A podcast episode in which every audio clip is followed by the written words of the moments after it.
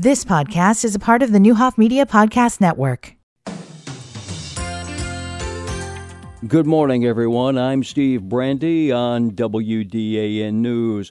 After the recent Danville City Council rejection of a cannabis dispensary just north of the already existing Sunnyside dispensary, there are two major what happens next questions. The first concerns the lot that Parkway Dispensary was going to use.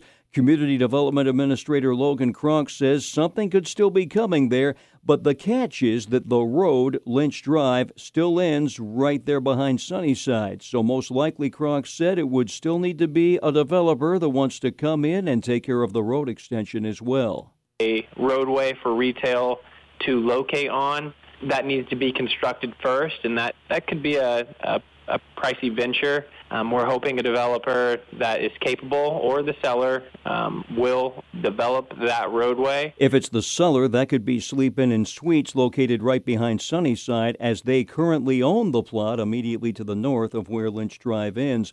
The second what happens next question is the already approved Seven Point of Illinois cannabis dispensary set for the other side of Lynch Road at 388 Eastgate Drive in the parking lot in front of the Econo Lodge. Seven Point CEO Brad Zerman says when they first won the lottery for a license in Danville in August of 2021, they had a contract and the zoning taken care of by that fall, but then things were anticipated to slow down for quite a while when numerous parties that did not win the license lotteries were filing lawsuits against the state.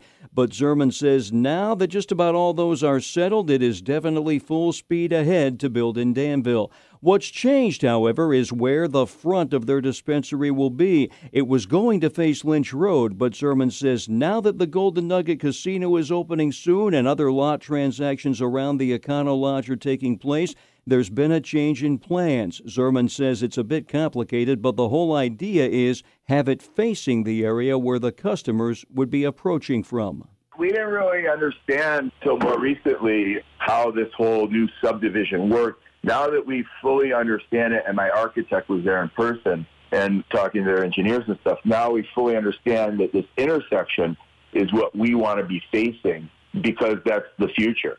And so we're flipping around the whole footprint. Zerman says the plan now calls for groundbreaking this mid April, construction completion this mid October, and an opening maybe around the holiday season, or maybe even right around the four year anniversary of cannabis becoming legal in Illinois, which would be New Year's Day of 2024. Zerman said the dispensary will have a lot of music themed items as well, including the sale of new vinyl records.